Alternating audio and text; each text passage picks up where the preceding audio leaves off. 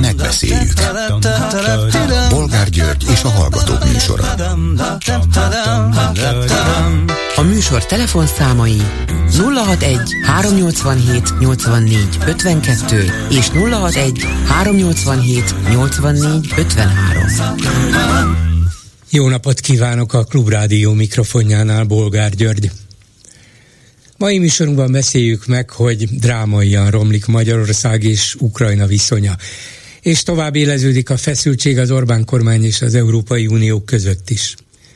Gulyás Gergely miniszter ma közölte, hogy elképzelhetetlen Ukrajna uniós csatlakozása, ha az ukránok lábbal tiporják az európai értékeket.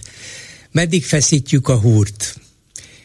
Következő témánk is ide tartozik, hogy tudnilik a Momentum mai budapesti konferenciáján felszólalt Guy Verhofstadt, belga liberális európai képviselő, korábbi miniszterelnök, aki azt mondta, hogy nem Európa a probléma, hanem Orbán. Csak hogy jövőre Verhofstadt már nem indul az európai választásokon, Orbán viszont még legalább három évig miniszterelnök marad, ha nem harmincig. Tényleg, meddig még? Mit gondolnak aztán arról, hogy ma újra tüntetnek a diákok Budapesten? Ha sokan lesznek is, nem elegen? Mennyi lenne az elég? Mi a véleményük továbbá arról, hogy a mentős szakszervezet egyik vezetője szerint megrázó statisztika születne, ha korrekten számítanák a kiérkezési időt. A szolgálat ugyanis a mentőkocsik indításától és nem a segélyhívások fogadásától számítja az uniós ajánlás 15 perces kiérkezési idejét. És végül beszéljük meg, hogy 70 milliárd forintba kerül a budapesti atlétikai világbajnokság megrendezése. Adjuk ezt hozzá az atlétikai stadionhoz, amely körülbelül 260 milliárdba kerül.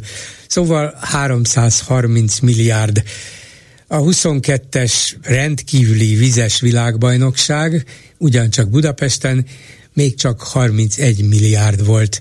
Ilyen nagy az infláció, vagy ennyivel több atléta érkezik, esetleg vastagabban fog a ceruza meg a toll. Telefonszámaink még egyszer 387 84 52 és 387 84 53. Háló, jó napot kívánok! Halló, én vagyok? Igen, jó napot kívánok, tessék. Én a tegnapi Reszli vagyok, ha emlékszik. Ah, jaj, persze, úr. igen, igen. Nem Reszli, Úgy, hanem a mai első új, igen. Ugye odáig jutottunk, hogy, hogy a Szovjetunió és elődjei Oroszország és utóda ismét Oroszország mindig is hódító hát hogy mondjam, ingerenciákkal rendelkezett, és mindig is megpróbált támogatta azt, hogy a környező országokat a saját uralma alá hajtsa. Ez így volt a cár idejében is, így volt a szovjet időkben is, és hát sajnos azt tapasztaljuk, hogy így van ma is. Azt hiszem tegnap odáig jutottunk, amikor Grúziát tette magá, pontosabban rohanta le, ültetett oda olyan kormányzatot, amelyik végül is beleegyezett abba, hogy Abháziát elszakítsák tőlük, és Ezáltal a Szocsiban nyaraló kedves orosz fő gengsztereknek nem kellett azt látni, hogy a szomszédban itt tudom én idegenek vannak, hanem egyáltalán nem ott van mellettük Abházia, az is az ő külterületük. Folytatódott a Krimmel. És tegnap én igyekeztem párhuzamot húzni, hogy, hogy ugyanezt csinálta végül is Hitler is, tehát fokról fokra Először talán, hogy észre ne vegyék, hát ha nem szólnak, a volt a szárvidéknek a, egyébként az első világháború után demilitarizált övezetté nyilvánított szárvidéknek a e, megszállása, ahova bevonult a, a német hadsereg.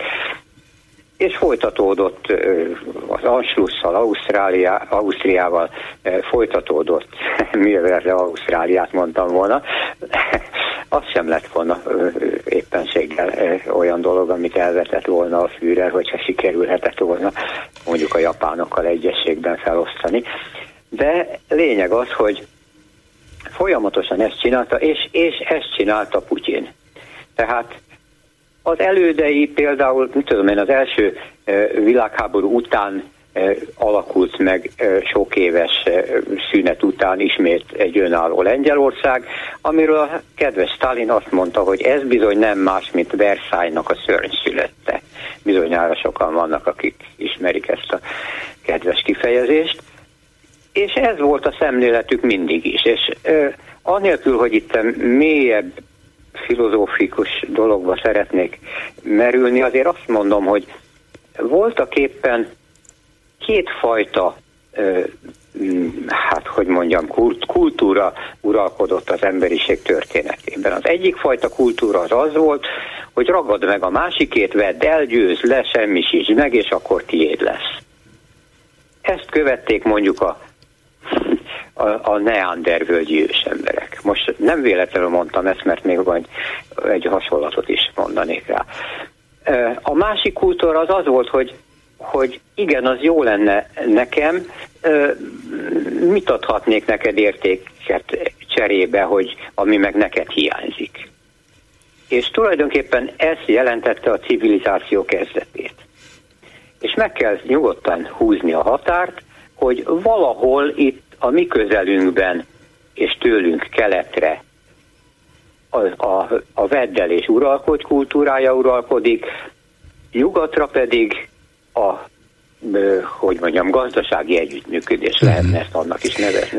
Egy kicsit szerintem idealisztikusan látja a dolgot, mert ez igaz, hogy a, a piac, a csere, meg a pénzkereskedelem az sokkal inkább elterjedt, és, és a kultúra részévé vált nyugaton, mint, mint Oroszországban, vagy másút, de azért a, a nyugat sem ment a szomszédba hódító háborúkért, azért gondoljon bele a Persze, gyarmatosításra, hát, és így tovább. Igen, igen. igen. De, de az biztos, hogy, hogy a második világháború után, mintha a nyugati világ nagyjából egyöntetően arra a következtetésre jutott volna, hogy ennek véget kell vetni, mindenféle jogi, nemzetközi, szerződéses alapú gát, gátját kell megteremteni annak, hogy az ilyenfajta hódító háború kitörhessenek. Ellenben voltak és maradtak olyan országok, amelyek ezt megpróbálták kikerülni vagy áthágni, és ennek az egyik példája például Ukrajna, Ukrajna megtámadása. Most nem akarok ezen a vonalon tovább menni, tehát a Krim jött, természetesen Ukrajna, ezek annyira közelmúltiak, hogy, hogy jól ismerjük, de nem véletlenül hoztam szóba a, a neander völgyieket, mert a neander völgyi embertípus az nem ugyanaz volt, mint az őt fölváltó kromanyoni és meg, ez egy, hogy mondjam, régészeknek és, és hozzáértő antropológusoknak a tapasztalata, hogy a, a koponyacsontból meg tudták állapítani, hogy a neander völgyiek nem nagyon tudhattak beszélni. Tehát nem, nem, volt, nem alakult ki az a fajta hangszalag, nem alakult ki az a fajta képességük, hogy artikuláljanak finomabban, és sokrétűbben, a kromanyoniaknak pedig igen. Vagyis a kommunikáció nagyon fontos ahhoz, hogy megértsük egymást. Vagyis a van. kommunikáció nagyon fontos, hogy megértsük egymást, és, és inkább az győzedelmeskedett. A megértés, a szavak kultúrája, az, hogy képesek voltak a gondolataikat egymással megosztani, ez győzedelmeskedett a, a brutalitás fölött. De hát ezért állandó harcban áll ez a két megközelítés, ez a két szokás vagy történelmi hagyomány egymással ma is. Nem csak itt az ukrajnai háborúra gondolok, hanem, hanem például a migrációra ahol van egy olyan fajta megközelítés, hogy igen, hát ez sajnos egy kényszerű következménye számos válságnak, tragédiának, problémának, ami a világban kialakul, az emberek menekülésre kényszerülnek, vagy egyszerűen sokkal jobb életben bíznak, mint ami nekik osztályrészül jutott, de mi, akik jobban élünk, ne engedjük be őket, tartsuk őket távol, ha kell erőszakkal is, és ne engedjük a szabad mozgást, bár abból nekünk is lehet hasznunk. A másik pedig az, hogy persze keretek között tartva, meg észszerűen menedzselve ezt a dolgot, de próbáljunk segíteni rajtuk, mert ezzel saját magunkon is, a saját problémáinkon is segítünk. Látjuk, hogy ez mindennapos probléma. Erőszakkal visszanyomni őket, vagy próbálni segíteni a beilleszkedést, és ha nem is feltétlenül ösztönözni, de legalább megértve a másik ember problémáját, segíteni mindenkinek, akin lehet, mondom, beleértve saját magunkat is. Még egy érdekes dolog, ez egy kicsit kapcsolódik ehhez. Érde, érdekes megfigyelni azt, hogy a hódítók, itt keleten, ahogy szokás, mit tettek a meghódított népességgel. És ahogy a törökök elvitték a fiatal fiúkat, lányokat, inkább hát fiúkat természetesen, és Janicsár képzőn keresztül küldték utána visszaharcolni éppen a, a szülő hazájuk ellen. Ugyanezt megcsinálja a, a szovjet, illetve hát most már orosz is. Pontosan. Az, hogy elvisznek ukrán fiúkat, gyerekeket, úgymond megmentik őket, ez pontosan ugyanezt a célt szolgálja. Akit pedig nem lehet így elvinni, ne, akit már nem lehet olyanná nevelni, hogy majd az ő dicsőségüket hirdesse, az pedig azt mondanám, hogy a lengyel értelmiséget lefejezték, miután megszállták fél Lengyelországot a második világháború elején, és Katinban végezte azt hiszem talán 30 ezer de nem tudom igen, pontosan igen, a igen. Nem csoda, hogy a lengyelek nem felejtik el ezt sem. Hát na, imádják ezért az oroszokat. Köszönöm szépen, minden jót, viszont Engedjen, engedjen meg egy, egy, egy, egy, egy régebbi viccet, amit biztos ismer, de a nézők talán jó néven veszik. Egy óriási vihar dúlt ki, hóvihar minden a, a lengyel-orosz határon, régen, lengyel-szovjet határon mondjuk így, de szebb lengyel-orosz határnak mondani, és a hóviharban elsodorták a, a határhóznákat, és hát természetesen kiszállt az új földmérő brigád, és elkezdték kijelölni és leverni, és ahogy, ahogy haladtak előre, hát egy ház pontosan úgy esett bele, hogy a határ ott van. És hát akkor bekopogtak, és megkérdezték, hogy bácsikám, hova akarnak tartozni? Lengyelországhoz, vagy Oroszországhoz? Hát nehéz ez, fiam, nem tudnám megmondani, jöjjenek vissza holnap, megkonzultálom az asszonyjal. Visszajött holnap, na, hogy döntött bácsikám? Hát, mi szeretnék inkább Lengyelországhoz tartozni. És mi az oka ennek? Tudja, öregek vagyunk, mi már nem bírjuk azt a hideg orosz telet. Köszönöm Ennyi. szépen, minden jót, viszont okay. Köszönöm, minden jót, viszontlásra. A telefonnál pedig Ungár Tamás újságíró, a Népszava Pécsi Baranyai tudósítója, szervusz! Szervusz, köszöntöm a rádió hallgatókat! Aki a tegnapi labban írt egy figyelemre méltó, bizonyos értelemben sokkoló véleményt arról, hogy a magyar falvak lakóinak túlnyomó többsége elhiszi a kormánynak azt, amit hazudik. Vagyis, hogy az uniós szankciók Oroszország ellen az infláció fő okozói, és sok minden másról is tudnak, arról is, hogy Magyarországon messze a legnagyobb az infláció az uniós országok között, de mégis valahogy amit a kormány mond, vagy ezerszer elismétel neki, a, nekik, abba belenyugszanak, azt valahogy elfogadják mi ezt sokszor itt a rádióban hallgatók is, mások is körülbelül azzal magyarázzuk, hogy hát persze a fővárostól távol, vagy a nagyobb városoktól távol az emberek annyira meg vannak fosztva az információtól, annyira csak egyfélét hallanak, olvashatnak, hogy természetesen elhiszik a kormány minden szavát. De te azt írod, hogy itt lényegében olyan megtévesztés folyik, ami nem egyedül arra épít, hogy csak a kormány híreit vagy a propagandát hallják, mert az emberek innen-onnan különböző helyekről mégiscsak többé-kevésbé tájékozva vannak még a kis helyeken is. És miután te járod azt a vidéket, számos kiváló riportot született, feltételezem, hogy neked van igazad, nincsenek annyira elzárva az emberek, még a szegény és a margóra szorított emberek sem az információktól, a tényektől, mégis valahogy egyszerűbb nekik, vagy kényelmesebb nekik, vagy megnyugtatóbb nekik elhinni a kormány által tálalt valóságot. Miért?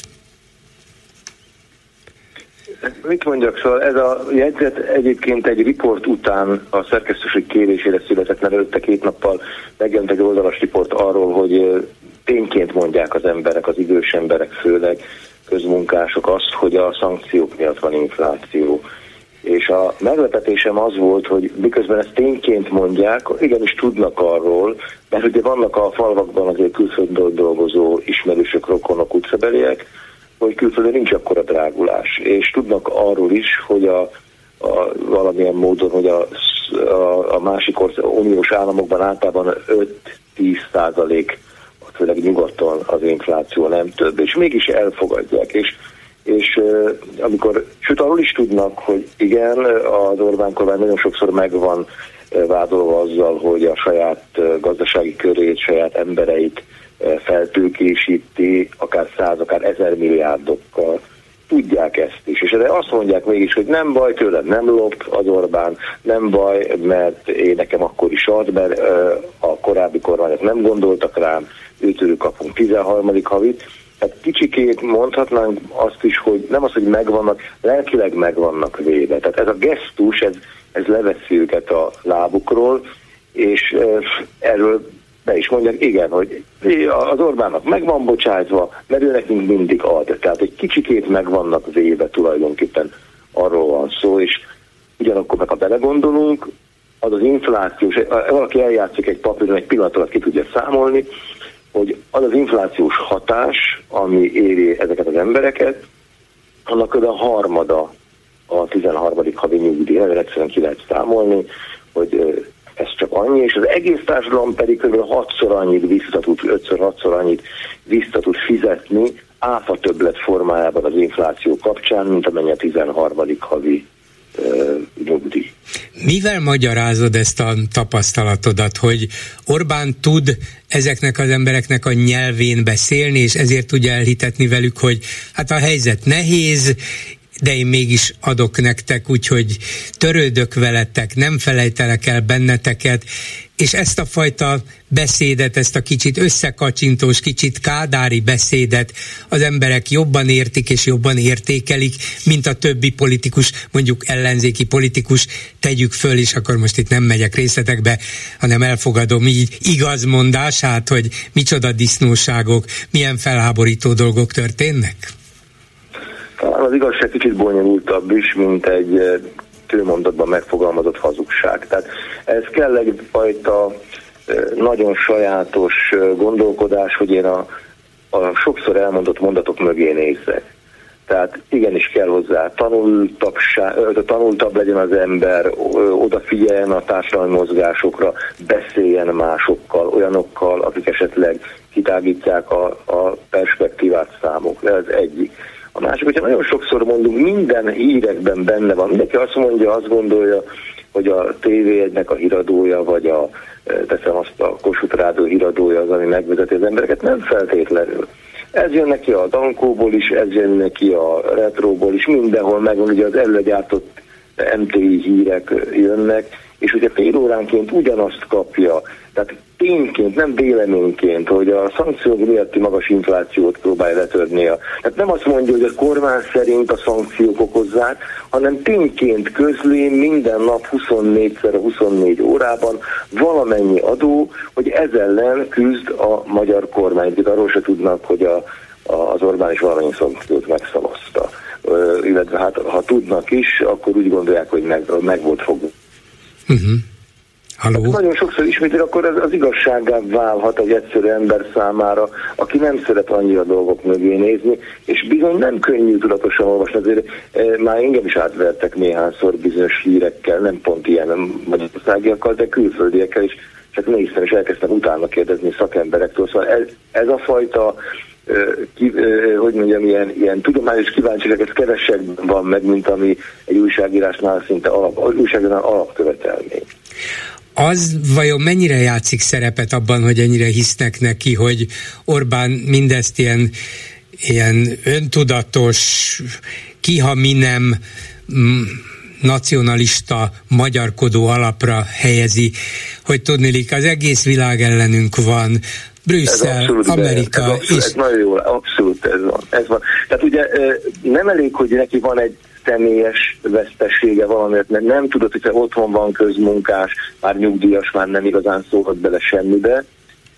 akkor még van egy nemzet által elszenvedett veresség, veszteség, hogy mindig ezt, ezt szeretik hangsúlyozni, hogy ugye, mi vagyunk mindig a vert oldalon, a támadott oldalon, a meg nem értett oldalon, mi, mi szenvedtünk a legtöbbet, ami egy annyira nagy butaság, hát ha belenézünk a világba, hogy mennyit szenvedtek Afrika, Ázsia, de még Európa népei is, hát hogy lehet ilyenfajta versenyt inteni, hogy ki szenvedett a legtöbbet, ráadásul a szenvedés nagyon szubjektív kategória, hogy ha lemérjük, hogy emberveszteségben mennyit vesztett a magyar lakosság, nagyon sokat. Oda azért nagyon sok állam nagyon hamar elidőnk vár, hogy, hogy sokkal több a veszteség. Tehát hány olyan nemzet van, akinek nincs hazája, négy országba szétszórva, például a kurdok. Hát hány olyan ország van, amit ezerszer leigáztak, sokkal többször, mint minket, és keresztül gázoltak rajtuk. Ez a verseny, ez teljesen, nem tudok más mondani, irreális, és olyan szinten szubjektív, hogy nem is érdemes ezt igazán folytatni, de ők nagyon jól élnek ezzel. Azt mondja, egyrészt van nekem egy személyes veszteségem, valamit nem tudtam, nem engedtek tanulni, hátrányos helyzetű voltam. Másrészt az egész országában nyomva ez a, a kutyavilág által. És igen, ezt megeszi, föl, föl is menti ezzel magát, hogy én miért nem próbáltam valami mást is csinálni, miért nem próbáltam tanulni, miért nem próbáltam egy kicsit még többet elérni. Hát azért, mert, mert el vagyok nyomva nemzetileg, egyénileg. Ebben a helyzetben mit tud csinálni egy ellenzéki politikus, vagy az ellenzékhez kötődő aktivista, aki, aki elképedve látja, hogy hiába mondja a tényeket, az igazságot, és hiába mutatja a valóságot az Orbánra szavazó embereknek, semmit nem használ, mert csak legyintenek rá. Van valamilyen stratégia, ami beválik ezzel szemben? Szerintem van egy ilyen régi mondás, hogy a munkát nem lehet megúszni. El kell menni egy évbe akár 5-10-szer is mindenhová, és el kell mondani, le kell írni a kis papír, amit az előbb én mondtam, bemutatni, hogy kérem szépen az infláció által önöket ért csapás, az mennyire kevesebb például a 13. nyugdíj, 13. havi nyugdíj. Igen, el kell mondani minden alkalom, hogy miben nem mond igazat, miben hazudik, miben vezet félre a, a kormány oda kell menni, mert amíg ezt a munkát nem végzik el, és az Orbán valamilyen szó szinten elvégezte maga polgári köreivel, hogy beleszerveződött a társadalomnak a szövetébe, ugyanezt, ha nem csinálják meg, és nem mennek el oda, és ez nem lesz egyfajta láncreakció, hogy egy egyik ember, aki a másikat felvilágosítja, az egyben egy, nem tudok más, egy agitál, helyi agitátort is nyer, aki aztán megy, hogy ne tessék már elhinni, bátyám, néném. Hát ez nem így van, ezért, ezért, ezért, ezért. Ezt a munkát megúszni nem lehet, mert az ellenzék nem fog soha szóhoz jutni, és sajnos a törvények megvédik a hazugokat. Ez a másik nagy probléma. Ha én, mint cég meghirdetek valami kenőcsöt, gyógyszert, tápszert, bármit, és azt állítom, hogy attól meggyógyul, megelőzés, így tovább, akkor 10-100 ezer milliárdos büntetéseket a versenyhivatal odavághat. De azt, hogy valaki tényként azt mondja, hogy a szankciók okozzák az inflációt, azért nem jár semmilyen büntetés, pedig abból újból aztán ezer milliárdot van egy erős esetén. Hát, hát igen. A, a gazdaságban, pedig ez is gazdaság, a politikai gazdaság, ez továbbra is igaz, hogy a politika a gazdaság koncentrált kifejezése valamilyen módon. Igen, ez úgy is, hogy aki megnyeri, az bizony vitt minden. Visz mindent, főleg egy olyan rendszerben, ahol nincs, demok- nincsenek demokratikus ellensúlyok.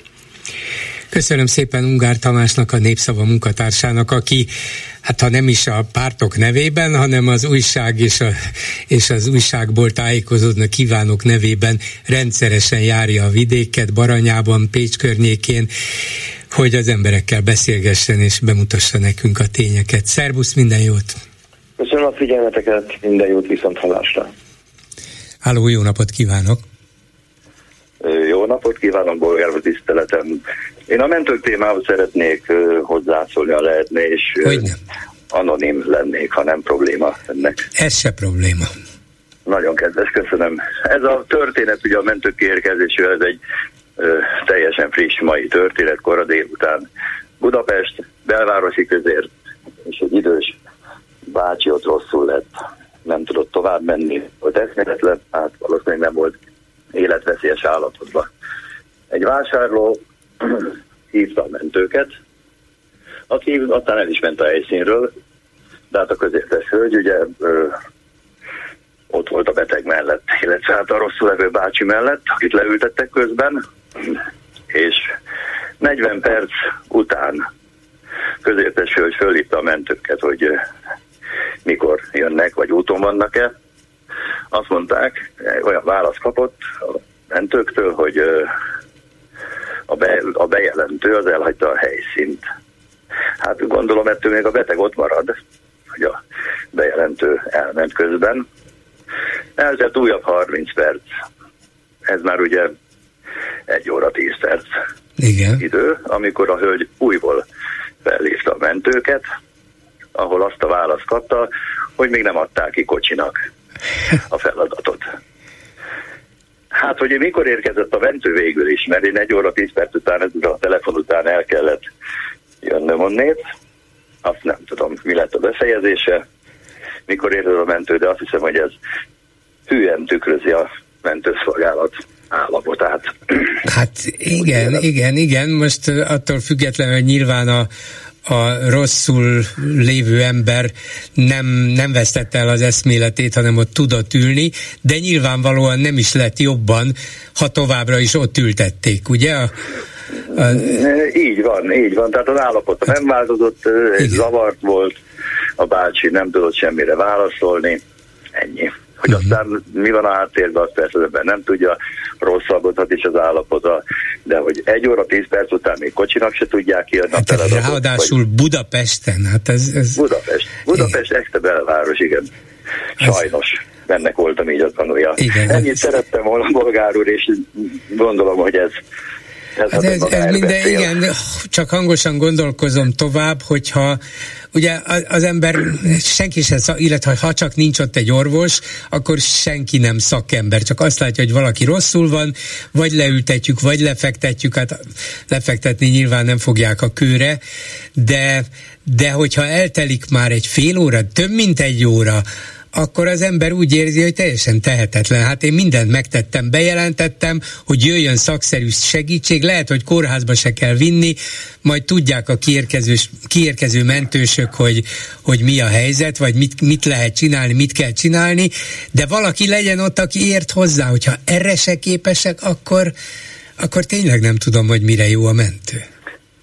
Hát a Igen, körzeti orvos nem lehet kihívni erre. Teljes, Teljesen igaza van, hogy joggal várják el azt, hogy a mentő kiérkezzen, de hát ennek volna valami észszerű, gondolom, ideje, amikor ki kéne érkezniük. Hát ez a 15 perces kivonulás, hogy ez honnét szám, egy érkezés helyszínre, hogy ezt honnét számolják, miért számolják. Most kiderült, hogy honnét számolják, onnét, hogy elküldik a kocsit, de ezek szerint ebben az esetben sem küldték el a kocsit, bár egy és egy negyed órája már bejelentették, és valamiért Hát csak nem azért, Egy óra mert... tíz perc után még nem volt kiadva a feladat a kocsinak.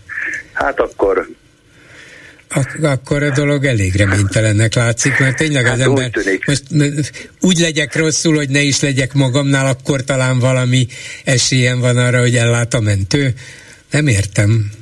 Hát igazából én sem. Hogy ennek mi a valós oka? Hát valószínűleg a, a, a, a személyzet és a gépkocsi hiány vagy elsősorban a személyzet hiány. Hát valószínűleg Más. autó még csak lehetne, sőt, bizonyos esetben még nem értek hozzá, de el tudok képzelni olyat, hogy adott esetben nem kell egy rohamkocsit küldeni egy ilyen beteg, beteghez, hanem valakit, aki mégis szakember, valamilyen felszerelése van, menjen el gyorsan egy orvos, lássa el, vegye vagy küldje, vigye vagy küldje kórházba, ha éppen az kell, de az is lehet, hogy valamit bead neki, vagy stabilizálja az állapotát, de lehet, hogy ebből a rohamkocsiból nincs elég, de valakinek kéne lennie, aki akár motorral, vagy biciklivel, vagy egy személyautóval oda megy. Hát valószínűleg nincsen romkocsira szüksége, de gondol, itt a mentőknél én úgy tudom, hogy többféle felszereltségű személyzetel ellátott Igen. egység van, tehát be lehet sorolni az esetek súlyosságához. Így van. Mérten? Hát a bácsinak nem jutott senki. Egy óra, tíz percig senki. Köszönöm a helyszíni beszámolót, boldogabbak nem lettünk tőle. Minden jót, viszont hát, hallásra. Csak, így van. Köszönöm, Köszönöm szépen. szépen. Ennyit szerettem volna. Minden jót kívánok. Viszont hallásra. Háló, jó napot kívánok! Napot kívánok, Baranya Jedit vagyok. Hát én az ukrán-magyar jó viszonyról szerettem volna Igen. kifejteni véleményemet. Én azt gondolom, hogy ez nem olyan egyszerű ez a kérdés, hogy a jó és a rossz harca folyik. Én szerintem az első világháborúig vissza lehet nyúlni annak a magyarázatáért, hogy egyes országok, egyes politikusok hogyan ítélik meg ezt a helyzetet. Tehát azért látjuk azt, hogy például az első világháborúban Lengyelország, Románia jelentős területi nyereséggel jött ki ebből a háborúból, Magyarország viszont katasztrofális területi veszteséggel, és azt gondolom, hogy ez, ez rányomja a bélyegét az eseményekre, a, a mostani helyzetnek a megítélésére is. Tehát, hogy a, vagy a németeknek a, a reagálása. Sokan azt gondolják, hogy a németek azok feldolgozták a, nácizmust, ők már semmi közük nincsen hozzá, de én ezzel nem értek egyet. Én azt gondolom, hogy a második világháború vége után bizony nem minden háborús bűnöst vontak felelősségre, talán egy százalékukat. A többség megúszta, integrálódott az új rendszerbe, és nyugaton pedig azzal, hogy a, az antikommunizmus vált a meghatározó ideológiává. Tulajdonképpen az amerikaiak akkor már kijelölték, hogy a Szovjetunió az ellenség. És bizony a német nácik közül átvették nem csak az iparbárokat, hanem még a titkos szolgálat embereit is, a katonai vezetőket is, és ezek az emberek integrálódtak az új rendszerbe. Én nem hiszek abban, hogy a németeknél most már csupa demokrata van. Na, de gondolom, hogy ezt miért mondja, vagy mi köze mindenhez Azért Ukrajnának? gondolom ezt, mert szerintem a németekben is van revans vágy az oroszokkal szemben. Hát nem, úgy, oroszok, nem úgy tűnt, éppen az hogy az elmúlt évtizedek azt mutatták, hogy minden áron ki akarnak olyan egyezni az oroszokkal. Olyan jól bolgárul a németeket. Szerintem a, az emberek gondolkodását nem csak az iskolai tanulmányok meg a, a média határozza meg, hanem bizony a otthoni családi körben tapasztalt gondolkodásmód. Az, hogy az oroszok alacsonyabb rendűek, vagy a szlávok alacsonyabb rendűek, ez a gondolkodás szerintem nagyon sok németben él, és ezt most én látom a politikusaiknál megnyilvánulni. De éppen azt gondolom, hogy rosszul látja, lehet, hogy vannak sokan németek, akik így gondolkoznak, de a német politikusok és a német kormány voltak azok, akik a legutolsó pillanatig, vagy még az utánig is húzták, hogy határozott választ adjanak az orosz agresszióra. Minden De más európai ország... Merkel is azt mondta, hogy ő soha nem gondolta komolyan, hogy a Minszki megállapodásokat a nyugat végre fogja hajtani. Tehát tulajdonképpen azt mondja, hogy becsapták az oroszokat. Hagytak időt Ukrajnának a felkészülésre, és azért gondoljuk azt végig, hogy azt, hogy az első világháborúban melyik ország milyen területi veszteségeket szenvedett. Azért ennek volt köze ahhoz a későbbi eseményekhez. Az, hogy Hitler hatalomra kerülhetett Németországban. Valószínűleg ennek egyik oka az a gazdasági és társadalmi válság volt, ami többek között a nagyon súlyos háború lezáró békeszerződésnek a következménye volt. Területi veszteségeken túl a hatalmas hadisarc, a jóváltételi kötelezettségek hozzájárultak a, a gazdasági és társadalmi válsághoz. Mitterrand például felismerte, hogy ez nagy hiba volt, de szerintem más nyugati politikusok is, hogy az első világháború utáni békekötések azok hozzájárultak a második világháború kirobbanásához. Tehát, hogyha egy nép azt érezte, hogy nagyon súlyos sérelem érte, akkor bizony könnyű volt rávenni arra nacionalista politikusoknak, hogy revansot vegyenek, hogy revíziót követeljenek. És ez elősegítette például a különböző nacionalista politikusoknak az előretörését, akár Magyarországon is.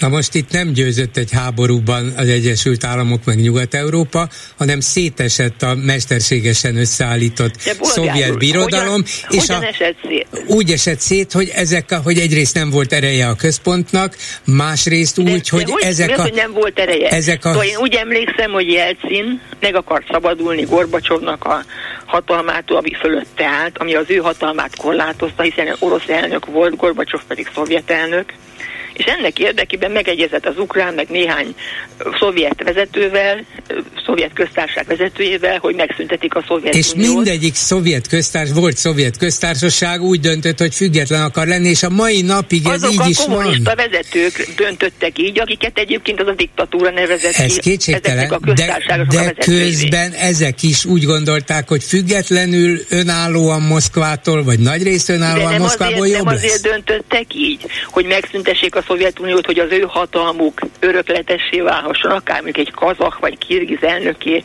vagy üzbég elnöké, gyakorlatilag a gyermekei Ez biztos igaz, de ez speciál Ukrajnára, Ukrajnára abszolút nem igaz. Ott aztán olyan gyakran volt vezetőváltás, hogy csak de szerintem azok a vezetők is, akik oligarchák lettek, akik korábban szovjet rendszerben voltak megfelelő magas poszton, azok az emberek is úgy érezték, hogy örökletessé tehetik a hatalmi pozícióikat. Tehát az, a, a poszt-szovjet átmenetnek ez jelentős mozgató ereje volt, egyébként nálunk is. És az emberek egyébként alkalmazkodnak. Tehát akik a szovjet rendszerben, akár nálunk, akár a Szovjetunióban alkalmazkodtak a kommunista berendezkedéshez, és ott próbáltak karriert csinálni. Azt látjuk, hogy a gyermekeik, unokáik, dédunokáik a mostani rendszerben esetleg egészen máshol vannak, egészen mást hirdetnek. Hát aki nálunk a szovjet-magyar baráti társaságnak a vezetőségében volt, mondjuk Apró Antal, vagy Rónai Sándor volt az elnöke, azoknak látjuk a gyermekeit, unokáit, hogy most a legamerikai mádóbbak, a legnyugati mádóbbak, orosz ellenes politikusok.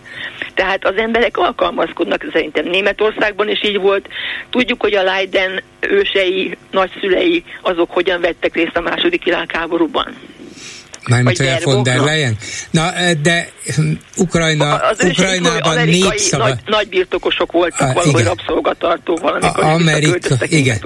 Ukrajna lakosainak több mint 90%-a népszavazáson foglalt állást a függetlenség de mellett. a népszavazásban a mostani... egyébként össze volt kapcsolva az, hogy Kucsma az elnök, össze volt kapcsolva az, hogy egy létrejön a, az úgynevezett független vagy, vagy szuverén köztárságok közössége, tehát amit mi fáknak nevezünk, és egyébként az is benne volt, hogy például a Kárpát alja, és meg is szavazták, hogy a Kárpát alja autonómiát akar az például nem teljesült. Tehát azért, ez, hogy a nép megszavaz, és egyébként sajnos a nép megszavaz ezt is, meg az ellenkezőjét is. Tudjuk, ez hogy igaz. a népszavazás nagyon könnyű manipulálni. Ez igaz, egyébként de amióta az oroszok megtámadták Ukrajnát, azóta az ukránok még egységesebben akarják az ukrán függetlenséget. előtt egyébként a Szovjetunióban volt egy népszavazás, hogy fenn kell tartani a Szovjetuniót, és ott több mint kétharmados győzelmet alatt a Szovjetuniót fenn kell tartani. Tehát azt mondom, hogy pont az ellenkezőjét szavazták meg népszavazáson, és azt gondolom, hogy azért nagyon nehéz megérteni, hogy hogyan történt ez teljesen szabadon, szabad akaratnyilvánítással. Szerintem Jelcsin, aki egy, egy korrupt, és hát szellemileg is egy, hogy mondjam, eléggé furcsa figura volt, tehát hogy mondjam, egy kicsit a Rasputin típusú volt Oroszországnak, hogy az megszüntette a Szovjetuniót, ahol egyébként olyan köztársaságok jöttek létre, ahol 40-50 százalékban oroszok éltek ezekben a poszt-szovjet köztársaságokban. Hát, hogy mondjam, szóval más ország... Az, az biztos, hogy senki nem akar, még talán a belaruszok sem akarnak visszamenni egy nagy orosz birodalomba, úgyhogy akár... akár De nem biztos, hogy orosz birodalomba akartak, hanem mondjuk egy, egy együttműködő rendszerbe, és nem olyan, hogy egymás ellen harcoló, egymás ellen feltüzelt államokban akarnak élni. De ezt az egymás ellen harcolót, ezt az oroszok szemére kéne vetni, ugyanis ők támadták hát az meg Ukrajnát. is harcoltak a saját orosz kisebbségük Nem ők foglalták el maguktól hát a krímet. keresztül harcoltak, egy polgárháború folyt Mi? a, a Donetszki vidéken. Igen, miután elfoglalta annak egy részét az orosz... Az ottani ukrán állam állampolgár, orosz állampolgárságú, orosz, orosz or, nemzetiségű or, Orosz katonák, más ruhába bújtatott orosz katonákkal hát ez egy megerősítve. volt ez, ez ugyan a több 10 millió orosz nemzetiségű vagy orosz anyanyelvű ember élt Ukrajnában. Tehát azért nem kell azt mondani, hogy itt csak az oroszok, az orosz országiak szivárogtak be, Hát a polgárháborúban, hát Spanyolországban spanyol embert sikerült spanyol ember ellen fel, hát felirgatni, és, és ha emlékszünk, Gar, Garcia Lorkának a versére, hogy a spanyol földművesít felirata. Hát az, hogy hová soroztak be egy embert, az, az gyakran a véletlenem múlt, vagy kinek volt hatalma azon a területen, hogy Frankónak a seregébe, vagy éppen a köztársaságiak közé sor, sorozták be. Tehát ugyanígy lehet egy polgárháború akkor is, hogyha ott több nemzetiségű területen robban ki. Ez vagy biztos, éppen azzal is de... volt ellentét, népköztárságot akartak, tehát lehet, hogy egy baloldali. Igen, de az biztos, hogy ebben az esetben Oroszország robbantotta ki a háborút 2014-ben, elfoglalta a Krímet, a Donetszki úgynevezett népköztársaságot.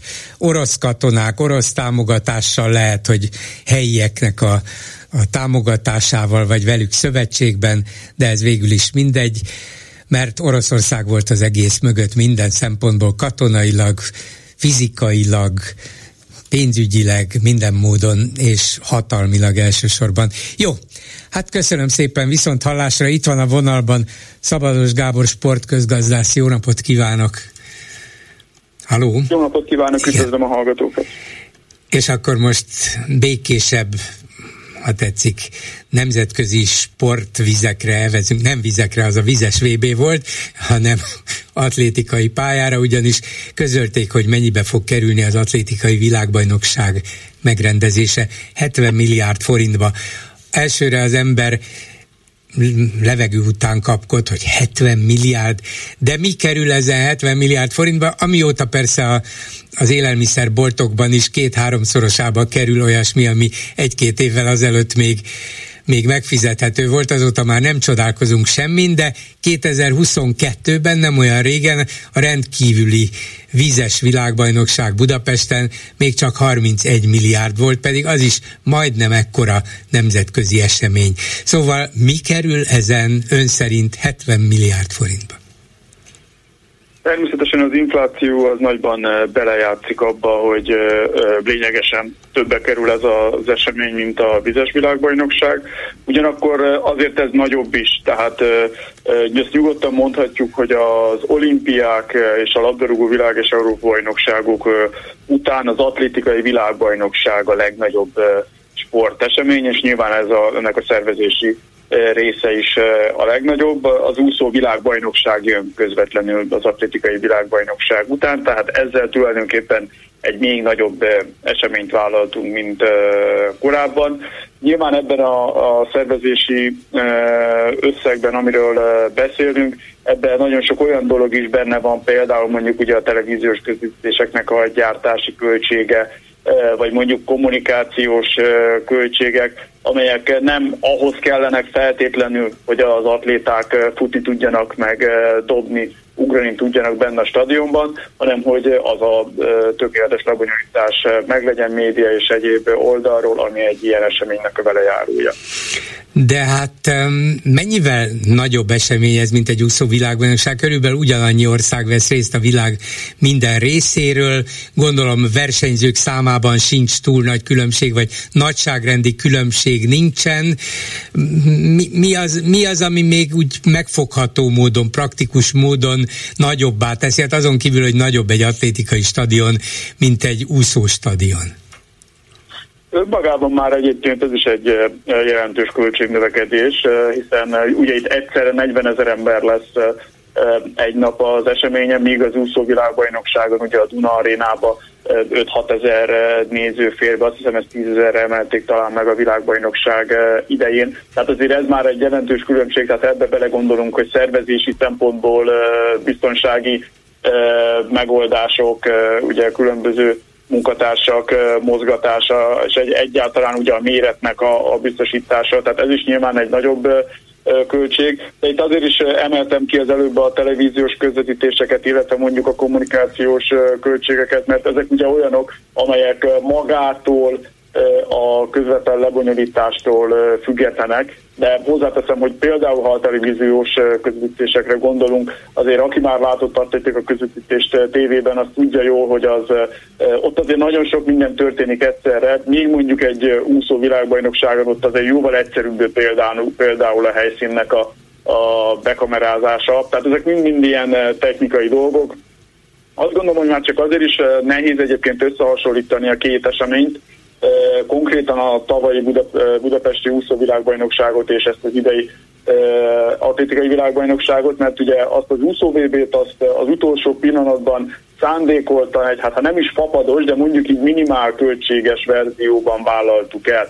Tehát kifejezetten az volt a cél, hogy a lehető legolcsóbbra jöjjön ki. Azon lehet vitatkozni, hogy ez a 30 milliárd forint az a lehető legolcsóbb, de az biztos, hogy ugye ez a mostani atlétikai világbajnokság, ez már egy évek óta tervezett esemény, tehát ez is indokolhatja azt, hogy itt azért nem ez a, még egyszer mondom, idézőjelben fapados verzió működik, de hozzáteszem, én ugye most egy kicsit kívülről próbálom magyarázni azt, amit ugye igazából a szervezők tudnak, a pontos költségvetés nekem sincs itt a, a kezemben, tehát igazából arról tudunk beszélgetni, hogy egy ilyen eseménynek a, a költségei hogyan állnak össze. Hát ha hozzáveszünk mindez az atlétikai stadion költségét, ami körülbelül 260 milliárd forint, akkor azért ez egy hihetetlen összeg. Most akkor nehéz erre a kérdésre válaszolni, tudom, de mégiscsak ez az alapkérdés. Miért is éri ez meg Magyarországnak, hogy 330 milliárd forintot rákölt egy ilyen eseményre? Miközben ez az atlétikai stadion, hát ismerve a magyar atlétika állapotát, az atlétikát sportszerűen, versenyszerűen, vagy akár hobbiszerűen űzők számát Magyarországon soha nem lesz igazán kihasználva.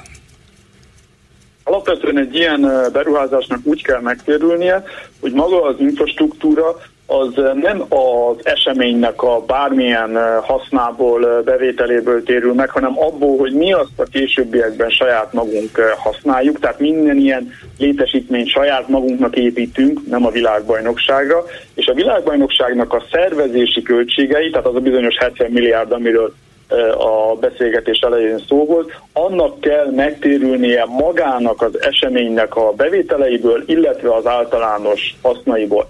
Tehát itt nyilvánvaló, hogy az infrastruktúra beruházás az ugye lényegesen nagyobb, mint a rendezési költség. Mondhatjuk, hogy Magyarország eddigi legdrágább sportberuházásáról van szó, hiszen a sport az atlétikai központ az a Puskás arénánál is többe került, viszont itt ugye egy komplex területfejlesztés is megvalósult, és ez akkor térül meg, ami ezt a világbajnokság után ténylegesen tudjuk használni. Itt ön említette, hogy a magyar atlétika nincsen olyan állapotban, ezzel én is egyetértek, és az, hogy visszabontják a 40 ezeres stadiont 15 ezeresre, ez még mindig egy akkora létesítmény lesz, amit gyakorlatilag Magyarországi atlétika versenyeken nem lehet kihasználni. Itt ugye a hivatalos terv az, hogy ez egy komplex szabadidő központ legyen, tehát nem csak maga a stadion, hanem annak környéke is, és egyben a magyar atlétikának egy edzőcentruma. Ez mind nagyon jó, és azt gondolom, hogy ezek nagyon jó tervek. Tény az, hogy a 15 ezeres létesítményt nem nagyon fogjuk tudni kihasználni, legalábbis én egyelőre nem látom azt, hogy ezt hogyan lehetne kihasználni. Őszintén remélem, hogy a tervekben szerepelnek olyan akciók, amelyek rám tudnak száfolni. Egy hallgatónk már fölhívta a Magyar Atlétikai Szövetséget, és megkérdezte tőlük, hogy mennyi volt a tavalyi Magyar Bajnokság be, jegybevétele, és a válasz az volt, hogy nulla forint. Hát nyilván azért, mert ingyen beengedték azt a néhány nézőt, aki el akart oda Ez menni. Egyáltalán nem letett meg. Ugye a Magyarországon egy jelentős nemzetközi atlétikai verseny van minden évben, a Gyula István Memorial, ami szakmailag is egyébként egy magas színvonalú versenyt, ez, verseny, ezt egyik Székesfehérváron a, a Bregyó Sportközpontban tartották. Az is egyébként csak így zárójelbe jegyzem meg egy olyan központ, ahol kifejezetten nagyon sok szabadidősportra alkalmas eszköz található. Én magam többször voltam ott, futottam és mást csináltam. Tehát ez tényleg egy olyan minta létesítmény például, ami alkalmas arra, hogy a professzionális és a szabadidős sportot összeterelje, és valami ilyesminek kéne lennie ennek az atlétikai központnak itt Budapesten is, csak akár egy nagyobb kivitelben már csak ugye azért, mert Budapesten a, a fővárosban van, de visszatérve a versenyre, tehát ez a Gyula István memoriális néhány ezer fős közönséggel megy, és lehet, hogy akár mondjuk akkora sztárokat el lehet ide minden évben csábítani, hogy a 15 ezeres létesítmény megtöltsék, de, de az akkor is évente egy verseny, és az egészen biztos, hogy egy atlétikai országos bajnokságra, ahogy ön is mondta, eh, hát gyakorlatilag eh, kis túlzással a rokonokon ismerősön kívül olyan sokan azért nem. Köszönöm szépen Szabados Gábor sportközgazdásznak, minden jót, viszont hallásra! A hírek után is lesz mit megbeszélni. Háló, jó napot kívánok! Jó napot kívánok, Mészáros László vagyok. Parancsoljon, hallgatom. Egy talán fél órával ezelőtt a Baranyai Edittel beszélgetett hosszabban. Igen. És Ukrajna kapcsán csak azért jutott eszembe telefonálni, mert néhány hónappal ezelőtt a Kétfarkú Kutya Népfőiskola szervezésében a Rácz András mondjuk, hogy Oroszország szakértő tartott egy előadást, és két érdekes számadatot felhozott. Az egyiknek mondjuk a lényege az az volt, hogy a, a kelet-ukrajnai konfliktusban 2020-ban 8 és 2021-ben 5 halálos áldozata volt ennek a konfliktusnak. Tehát ez, ennek a, a, Ezt hábor, háborúnak beállítani e, erős igen, túlzás, igen. Tehát az, annak beállítani, hogy, hogy, hogy itt népírtás folyt volna. Igen, hogy Ukrajna hogy írtotta az oroszokat, igen. igen. A másik érdekes adat, hogy ebben a konfliktusban, hogy ön is említette, hogy ezek a zöldruhás orosz oroszok vettek részt benne, és a Baranyai Edith azt mondta, hogy ott a, a helybeni orosz kisebbség is. Azt mondta még a Rácz András, hogy a konfliktus legintenzívebb szakaszában a teljes Donetsk és Luhansk megye területén összesen 8000 helyi, tehát ott élő ukrajnai orosz volt az, akit fegyverbe tudtak fogni, de általában ennél sokkal kevesebb, ilyen néhány száz vagy egy-két ezer. A csúcson volt összesen 8 ezer fegyveres ember, és ehhez képest több tízezer orosz. Igen, akiket szépen volt. átküldtek nem Igen. katonaruhában, nem, nem teljes fegyverzetben, vagy nem a hadsereg, a hadsereg katonáiként, hanem egyszer csak megjelentek ott fegyveresek, mintha ők helyi orosz lázadók volnának. Igen, igen, de, de a lényege az az, hogy, hogy igazából a helybeli ott élő oroszok nem nagyon vettek részt ezekben a harcokban, tehát számarányok töredéke volt a, a orosz hadsereg által oda küldött katonáknak, és a, a konfliktusnak a, tehát az Ukrajna megtámadását megelőző időszakában 8 év alatt volt összesen mindkét fél részéről 21 néhány ezer áldozat, ami egy rettenetes persze minden áldozat, de, de mint mint háború, messz, tehát nem a 25 ezer fős népírtásról beszélünk, hanem összesen ennyi áldozat volt mindkét oldalon, nagy rész fegyveresek és kisebb rész civilek részéről. Igen, de az persze biztos, hogy 2014-ben kezdődött el valójában ez a háború, csak Igen. akkor még, még nem is különleges katonai műveletnek álcázták, hanem még annak sem, mint egy természetes népi megmozdulásnak, egy, egyfajta lázadásnak, vagy az önállóság kivívásán ért folytatott harcnak, de hogy az oroszok voltak mögötte, és ők szervezték, az egészen nyilvánvaló.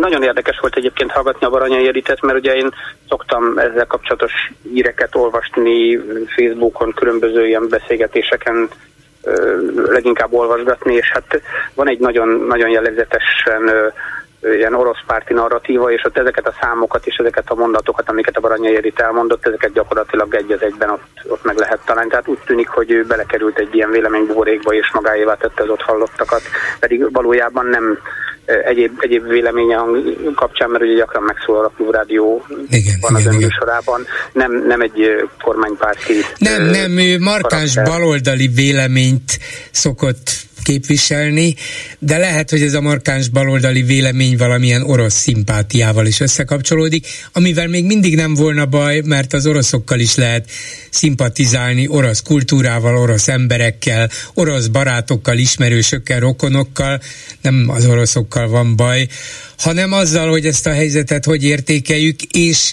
a saját létünkkel kapcsolatban, hogyan nézzük azt, hogy Oroszország, amelyik terjeszkedik, és a múltban is folyamatosan igyekezett terjeszkedni erőszakkal, hogyan fenyegethet minket is, meg Európa többi részét is, és hogyan gyilkolja most az ukránokat. Nekem korábbi munkahelyem révén volt néhány orosz kollégám, már akik ténylegesen oroszok, Nizsin de a korábbi Gorki nevű Igen. városnak ez a régiói neve, és semmi olyan, tehát ilyen orosz arroganciát, ilyesmit nem tapasztaltam részükről. Nyilván ők minden, már akkor a, a krími konfliktus már megkezdődött, tehát minden ilyen esetben érthetően a, a saját narratívájukat próbálták képviselni, de még, még éles vitáink sem voltak, igazából csak véleményeket tudtunk megbeszélni teljesen békésen, kulturáltan, anélkül, hogy, hogy, hogy akár csak megharagudtunk volna egymásra. Oda tudtunk figyelni egymásnak a véleményére, meghallgatni, megérteni. De semmi bajom nekem nincsen az oroszokkal, hát persze, persze. A, a fasiszta diktátorokról vagyok rossz véleménnyel, amilyen például a Putyin. Így van, hát végül is nekem mindig eszembe jut ezzel kapcsolatban Szinetár Miklósnak az a nagyon fontos kijelentése, hogy lehet, hogy a háború előtt az oroszoknak sok mindenben igazuk volt, ezen most ne vitatkozzunk, hogy így volt-e vagy nem, de a háború megindítása óta semmiben nincs igazuk. És hát ez persze az orosz kormányra meg Putyinra vonatkozik, ettől az orosz emberek képviselhetnek más személyes és egyéb véleményt is, de ők is nyilvánvalóan kénytelenek ezzel együtt élni, vagy háborúban részt venni, vagy elmenekülni, vagy csendben maradni, mert ha kinyitják otthon a szájukat, akkor még, lehet, hogy börtönben végzik. Igen, köszönöm szépen, igazából csak ennyit szerettem volna elmondani. Én is köszönöm, viszont hallásra. Viszont hallásra. A telefonnál pedig Bécsből Lendvai Pál, Szervusz Pali. Szervusz! aki a napokban a Bécsi Der Standard című lapnak írt szokásos heti cikkében arra figyelmeztetett, hogy Ausztria akár egy második Magyarország lehet, és a szélsőséges, szélsőjobboldali szabadságpárt vezetője akár egy második Orbán Ausztriában ha az ember ezt meghallja, akkor a szívéhez kap, mert Ausztria mindig a biztonságos, nyugodt, kiegyensúlyozott nyugat volt itt, ráadásul tőlünk pár száz kilométerre, vagy az osztrák határmenti Soprontól csak pár kilométerre. Ehhez képest a helyzet valóban ennyire romlik Ausztriában? Hát nagyon szépen fogalmaztál Ausztriáról. Ez azért még alapjában megvan, szóval összehasonlítva a magyar helyzettel, de veszélyek vannak, és a veszélyekre mindegy szabad országban szabad hírlapíró rámutatok.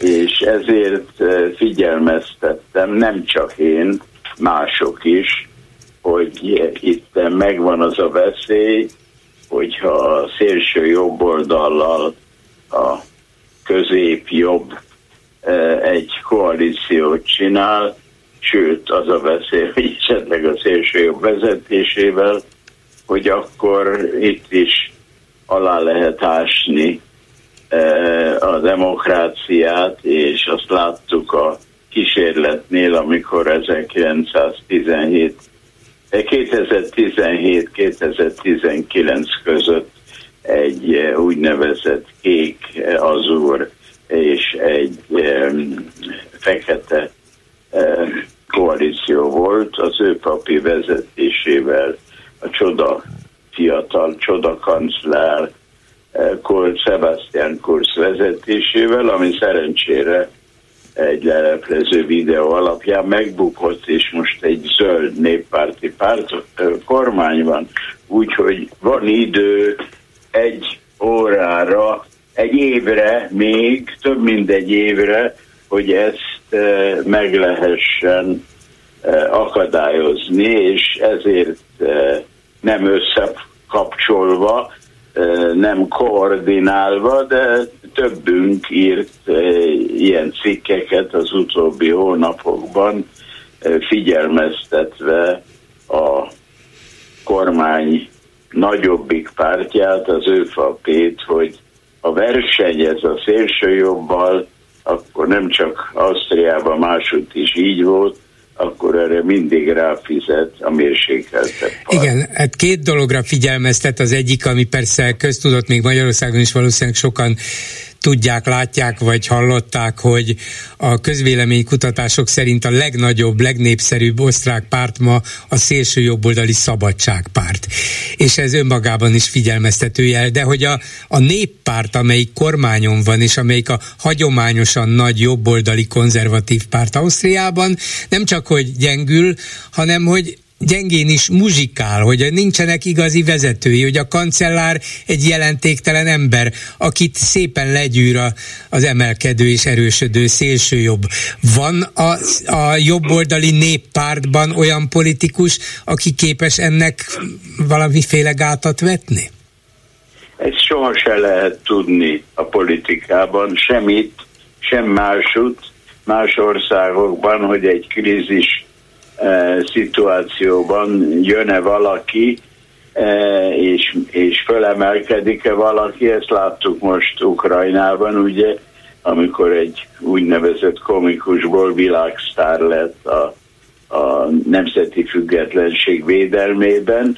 E, vannak tehetséges emberek, nők, férfiak, de hát a helyzet az, hogy úgy látszik a politikában vannak ilyen, hogy mondjam, ezt magyarul, mint áradat, ugye áradat és, és, és hullámok, és a, van, amikor a hullámok csomó tehetséges embert hoznak, és ne felejtsük el azt se, hogy a más ma a kommunikáció és az úgynevezett eh, társadalmi, szociális médiák, úgyhogy sokkal nehezebb eh, politizálni.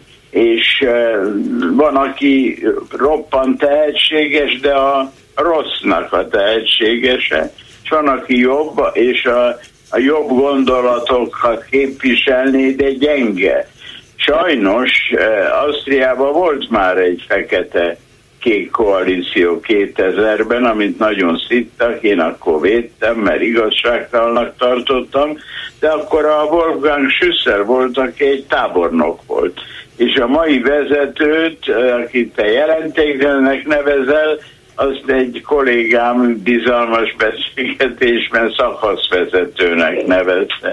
Na most szakaszvezető és tábornok között tudva levőleg vannak eh, fokozatok, de sajnos a nagy remény az, hogy a zöldek megmaradnak, még megmarad a kormány, és a zöldek fékezik ezt a taktikát és ezt a stratégiát, sajnos a közvélemény kutatások is hozzájárulnak a politikai tendenciákhoz. Ez egy nagyon érdekes tanulmány lehetne egy Fidi diszertációnak a különböző országokban, hogy mennyire gyorsítja meg egy párt emelkedését, amíg tévedsen is mutatják, hogy mennyire erős.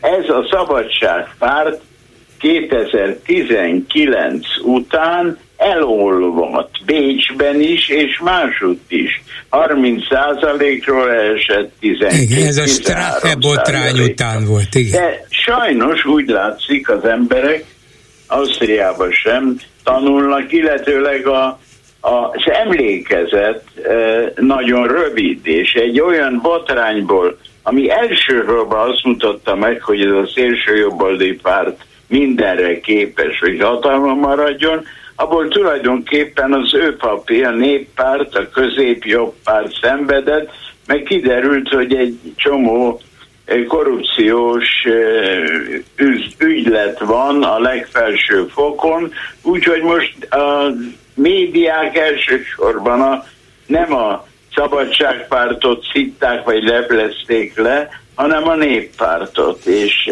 emellett nagyon aggasztó, hogy a szociáldemokrata párt e, egy válságban van a hatalomért, illetve a hatalom látszatáért, a párt elnökségért vívott harcban. Uh-huh. Ez is egy ilyen az, gyengítő azt mi, igen, tényező. Azt mi magyarázza, hogy egy ilyen stabil és jól alapjában jólétben élő országban, mint Ausztria, 30%-os támogatása van az erőteljesen nacionalista és láthatóan antidemokratikus szabadságpártnak. Mi ez? Milyen félelmet jelez ez? Mi, hát mitől félnek? Csak, csak egy kis reklámmal tudok válaszolni erre a kérdésedre, mert az, hogy miért van ez így egy gazdaságilag jól menő és stabil országban, arról írtam egy könyvet, Ausztria állarc nélkül, ami megjelenik most a könyvhétre, és 9-én fogok a Vörös Marci téren szignálni is, azt hiszem háromkor, és ez a könyv tulajdonképpen megpróbálja megmagyarázni a tényezőket, amik 1945 után egy szerepet játszottak abban, hogy a ragyogó felszín mögött, hogy néha ebben az országban, ami nem először a két háború között is, az operetből egy, amiről azt hiszik, hogy egy operet, egy dráma lesz, és ez a, ez a helyzet ma, hogy több tartományban ez a párt a kormányban van, ugyanakkor vannak remények a jobb oldalon, a mérsékelt jobb oldalon, amit én nem osztok, hogy ha a kormányba kerül, akkor mérsékelnie kell magát.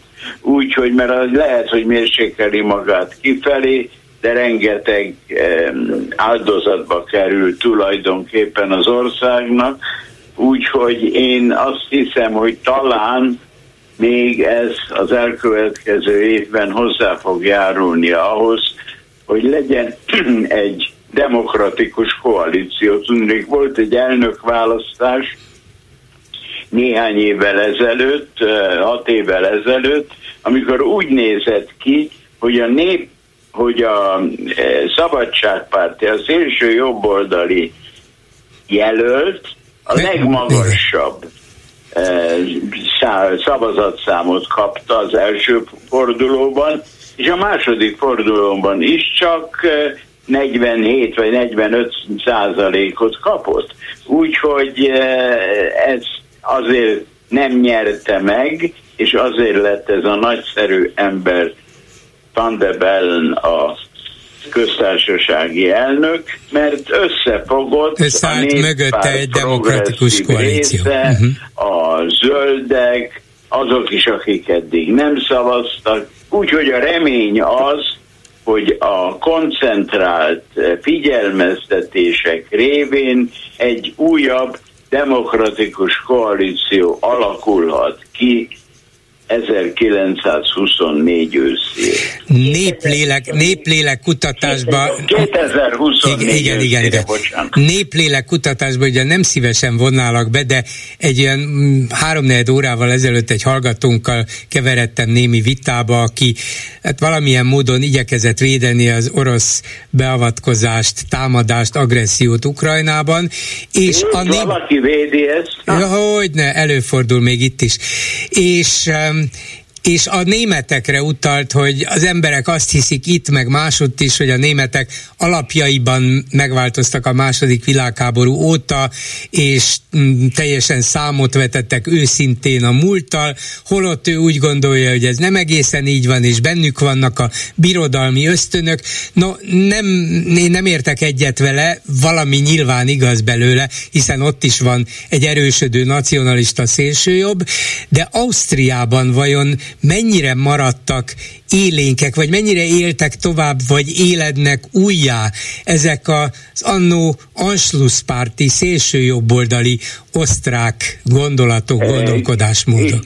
Itt, itt, ez, itt két dolgot lehet mondani, Anschluss, a hozzá kapcsolódás eh, Németországhoz, ez halott, 200 eh, ezer, több mint 200 ezer német dolgozik Ausztriába, nem osztrákok Németországban, hanem rengeteg német jön Ausztriába, és ez a párt is, ez a szélsőjobboldali párt is, ezt hangsúlyozni kell, hazapias pártnak nevezi magát, Heimatspártei, uh-huh. mert Ausztriában ma több mint 85 százalék az embereknek egy osztrák nemzethez, nemzet tagjának vallja magát, a nagy német eh, vonzerőnek véget 1945-ben, és ez rész, ez főként a gazdasági sikerek miatt, szóval ebből a szempontból ez, eh, ez nem, nem ér tovább.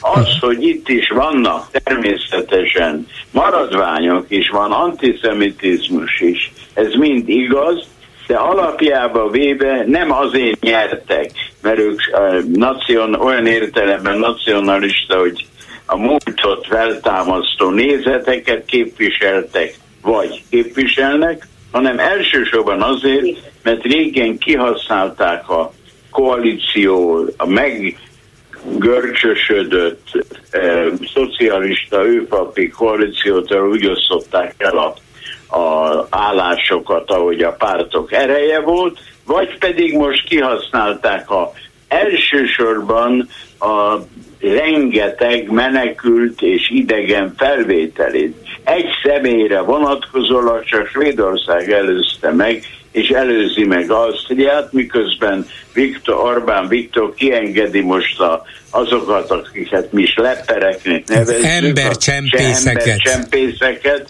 százával vagy ezrével, és ezek mind jönnek, ugye, és ez is az egyik magyarázata annak, hogy sokan rámutatnak az abszurditásra, hogy eh, a magyar-osztrák barátságot azt a magyar fél kihasználja arra, hogy mindenki átjön a határon, és aztán itt jelentkeznek, mert itt nem zárják be az embereket, hanem még adnak nekik pénzt is, meg egészségügyet, és aztán esetleg elmennek tovább. Németország vagy Franciaország.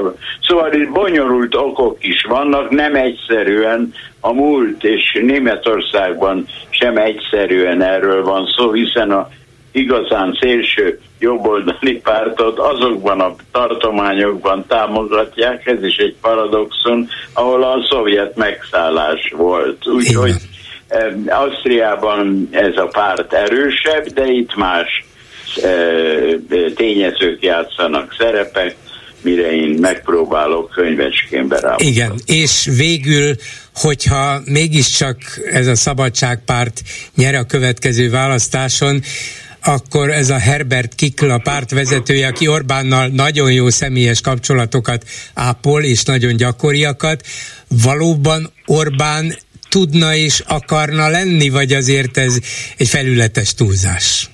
Ez egyrészt nem gyak olyan jó kapcsolatokat, most volt először pár héttel vagy hónappal ezelőtt itt, előtte nem, és most erre a konferenciára, amit szerveztek, arra nemzetközi egy videót küldött. Nem hiszem, hogy eh, a Szabadságpárt úgy nyerne, hogy ő át tudná Ausztriát alakítani, mert most se áll tulajdonképpen azért általában 25-25 százalék, amikor Haider volt, akkor 28 százalék, Szóval akár kívül van a kormány, akár belül, itt van egy nagyon erős civil társadalom, itt van egy nagyon erős szakszervezet, itt van egy nagyon erős szabad sajtó, és még egy teljesen független alapjába véve a programjában közszolgálati rádió és televízió, ahol például az én Európa stúdiós élő programomban a személyek kiválasztásába, vagy a sehol senki nem avatkozott be az elmúlt 30 év. Úgyhogy akkor további jó munkát és jó egészséget kívánok Köszönöm Lendvai Pálnak. Minden jót Szervusz! Háló, jó napot kívánok! Jó napot kívánok, üdvözlöm, polgár úr. Sietek, hogy azért még mások is beférjenek. Elég, elég ritkán sikerül bejutnom, de az most lényegtelen. Hát először is szeretném önnek megválaszolni, mert azt tetszett mondani, azt hiszem a Hont Andrással meg előtte másokkal is beszélt, hogy nem tetszik érteni, hogy tulajdonképpen az idős korosztály nem így fogalmazott ön, és a nyugdíjasok, hogy hogy lehet az, hogy őrá szavaznak. De nem biztos, hogy így tetszett fogalmazni. Hát az biztos, Akkor hogy a Hont Andrással nem beszéltem, de nem tudom, hogy mire gondol, de, de, de hallgatom tovább. beszélni, Biztos, a igen. Uh-huh. Mindegy, mindegy.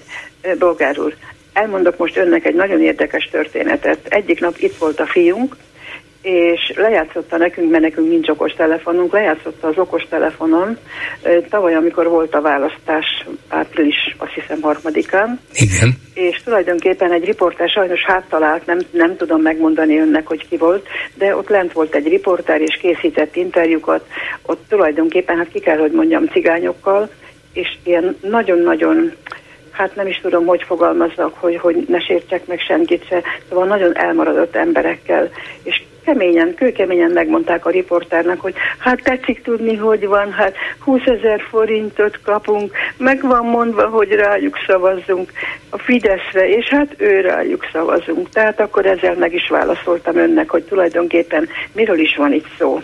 Ez az egyik dolog. A másik, tegnap volt azt hiszem önnél a Kunhalmi Ágnes, ugye? Igen. Igen. Hát ön egy hihetetlen tájékozott és, és, és egy nagyon okos ember. Én csak kérdezem öntől, legyen szíves már segítsen nekem, hogy tulajdonképpen mit tetszik tudni felhozni a 13 év alatt, mondjuk az MSZP-nek a ténykedése, de nem akarom egyiket se kiemelni, vagy mondjuk a Kunhalmi Ágnes. Én őszintén mondom önnek, hát ez egész egyszerűen levegőt nem vett, szóhoz nem hagyta önt jutni, csak hadart, csak hadart, csak hadart, csak hadart. Az Isten szerelmére két százalékon vannak, bolgár úr.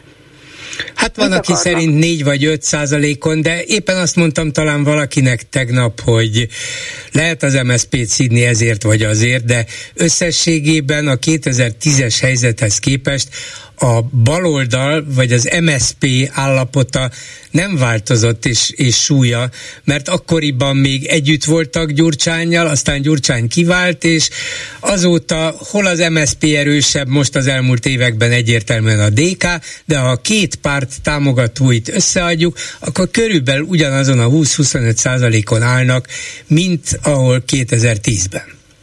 Polgár úr, csak kérdezem öntől, hogy tulajdonképpen, mert volt önnél a kerékbárti Szabolcs. Az kerékbárti, ő is volt, igen. A, igen, a héten volt ő is. Minden szavával egyetértek. Én azt tudom önnek mondani, hogy borzasztó gyenge az ellenzék. Mondjuk ezekkel szemben olyan túl sok mindent nem lehet csinálni, de én már, hát nem, nem csak egyszer, egy párszor beszéltem önnel, és én kigyűjtöttem, most megint a nyugdíjasokról beszélek, hogy amikor a Gyurcsány kormány volt, a nyolc év alatt kaptunk összesen a nyolc évre vetítve 73% nyugdíj emelést, és kaptuk a korrekciót, mert kettő, amikor én elmentem nyugdíjba, 14 ezer forint lett a nyugdíjam. 14 ezer. Uh-huh. És a Gyurcsány kormány tulajdonképpen megadta azt, azt, amit lehetett.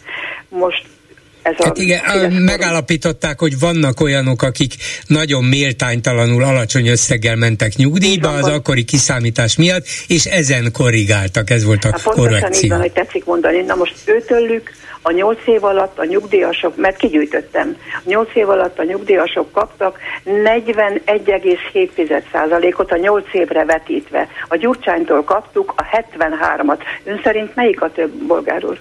Hát ugye ez nem kérdés természetesen, és, és egyre nő a nyugdíjasok közötti szakadék is, azok, akik az elmúlt 5-6 évben mentek nyugdíjba, kiugróan magas összeget kapnak ahhoz képest, aki, aki az 5-6 évvel ezelőtti, vagy pláne még régebbi nyugdíjas, azok megkapták az évi inflációval nagyjából arányos, vagy annak megfelelő emelést, míg az újabbak egy egészen más szisztémában tulajdonképpen sokkal többet kaptak, és ezért nyugdíjas csoportokon belül is óriásira nőtt a különbség és a szakadék polgár úr, a 13 év alatt, most van a 13. év, egyetlen egyszer a nyugdíjasok nem kapták meg az inflációnak megfelelő összeget. Mindig lecsípett belőle egy, másfél, két százalékot. Én pontosan vezetek mindent, pont, mind, mindent napra készen.